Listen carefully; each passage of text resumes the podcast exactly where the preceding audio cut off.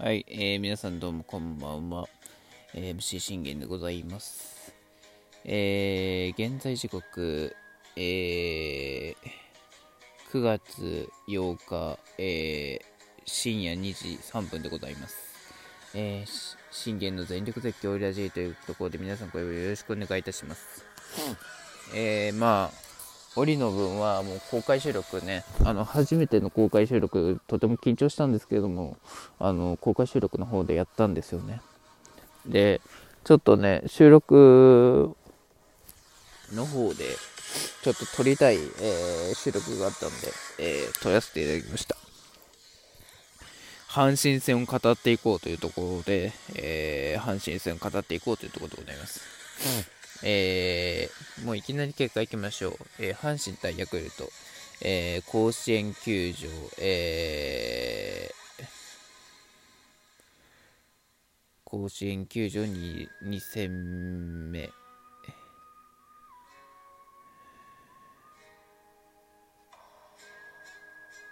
結果、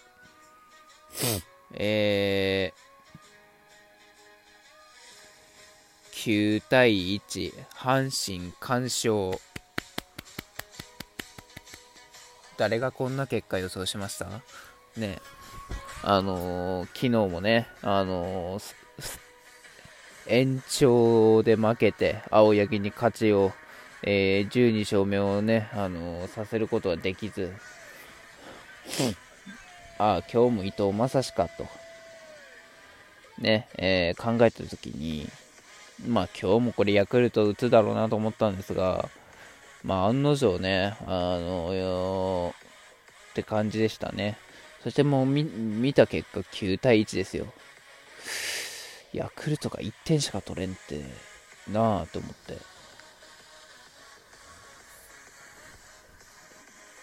考えた時に、まあって感じですね。それではちょっとね、あの振り返っていきましょうか。えー、阪神先発は伊藤将司、えー、9勝目を願を狙います、えー、前回はね、うん、あの巨人戦で投げたんですが巨人戦か？あ阪神戦か。阪神戦え？何戦だっけ？巨人戦か、うん、投げて、えー、引き分けに終わりまして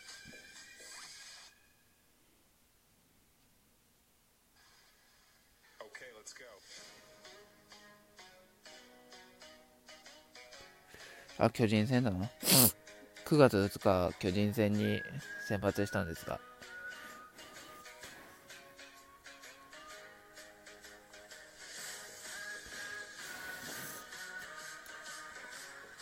巨人戦に先発したんですが、結果は、なんと、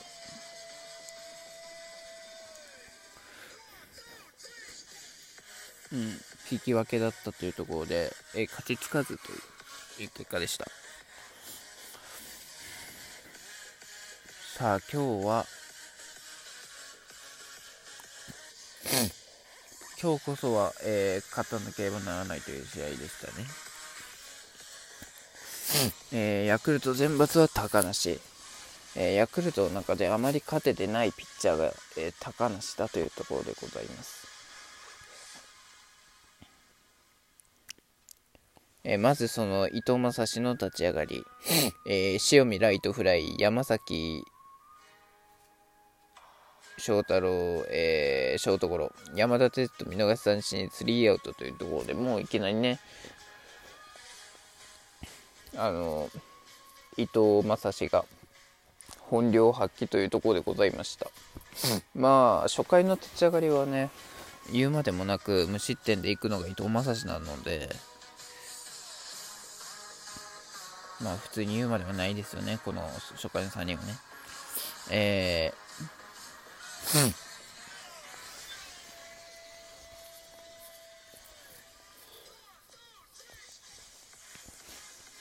一本高梨、えー、中野ショートゴロ、島田センターフライ、ツーアウト取るんですが、これで近本がこれ、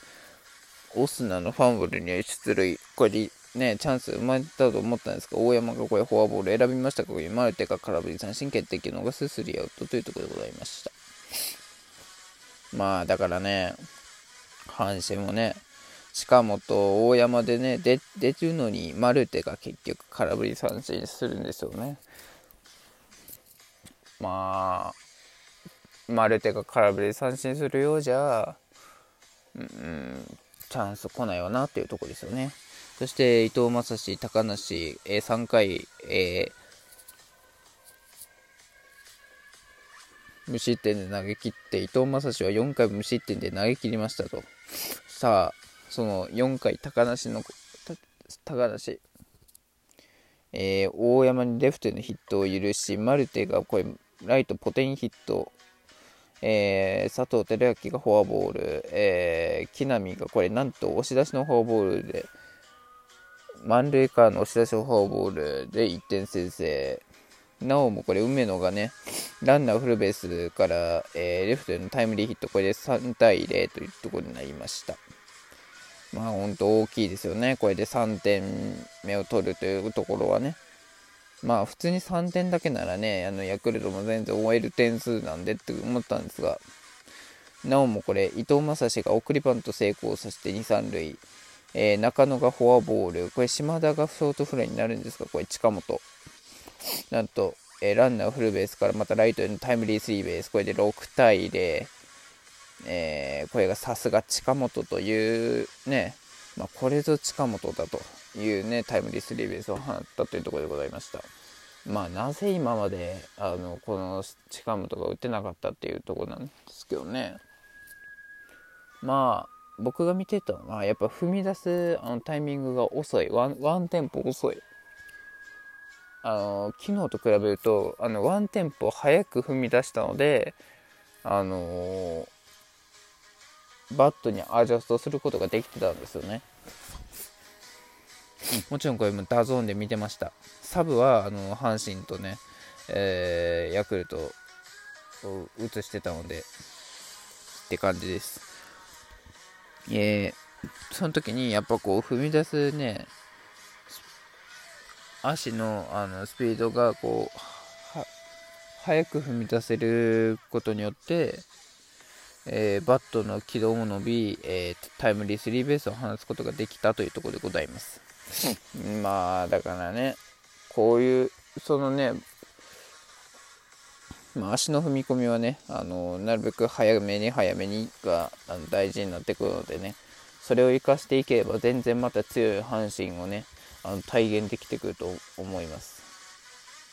えー、なおもこれまた大山がフォアボールを選んで1、3塁、マルテがこれショートゴロ3アウトになりました。しかしこれ6点というところで、高梨がなんと6点も取られてしまったというところでございます。なんとこれで高梨は降板というになりまして、高梨と今野がね、あの降板となってしまいました。まあ、高梨はまあ状態がもちろん悪いのは分かるんですが、今野があまりにも、あのね、かわいそうすぎるというところなんですよね。まあ、ヤクルトに別にね、僕自身はあのどうこう言うつもりないんですが今野だけはちょっとまあ言わせていただきたいなと思っててもう今野はようやくねまああの去年も優勝メンバーのね比較を任されて。ね中継ぎの一角として入ってねあの抑えてくれた抑えてたねあの今野ですからその今野がね今年またこういうねあの大詰めになってきてしまうとこれ来年の契約が危ないよっていうところですよね、そしてなんと今日は、えー、伊藤将司村上をねあの村上様をねえー、ヒットを許さなかったというところでまあこれも今日範囲勝因ですよ。村上もオスナもサンタナもねあのヒット許さなかったか。まあまあオスナにはヒット許してましたけどね、うん、でも村上をこうヒットというかね村上にヒットを許さずホームランすらヒットすら許さずホームランすら許さないというところではあの良かったと思います、はいえー、そしてこれ阪神ね、えー、これ6回ねなんと1点入れたんですが塩見の1点が入りましたがこれ大西がね、えー、粘りきれずこれまた近本がセンターで犠牲フライで7点目そして9点目が入りましたと。いうところでございます。これ7回ですね。なんとそれは伊藤将司がセンターの2点タイムリーツーベース、えー、プロ初のね、えー、長打を放ったというところでございました。そしてもう伊藤将司は、えー、8回もヤクルト打線を三者凡退に抑え、そして9回も、えー、見事に抑えて試合終了で関東完封、えー、9勝目を達成しました、えー、関東完封はもう6回目というところでございます。すごいですよね、6回もね、完投できて。この9勝のうちのほとんどは、ほとんどの6回は、6勝は関東ですからね。関東完封ですからね。いや、もう今日はもう伊藤将司完璧でしたね。あの、ブレタとことも、確かに1失点を取られたものの、あの、完璧でした。そして阪神打線も完璧でしたね。あの、ヤクルトの、ヤクルトのピ投手陣を何一つね、寄せ付けず、えー、9点をもぎ取って大勝したというところでございました。えー、だから今日はもう、えー、打っては、えー、伊藤将司関東完封、えー、あ、違う、投げては伊藤将司関東完封、えー、打ってはプロ初長打を、えー、しかも安打をけ、えー、放ったというところでございました。さあ、明日楽しみですね。えー、またこの強い阪神が維持できるよう、え、僕は、え、祈っております。バイバイ。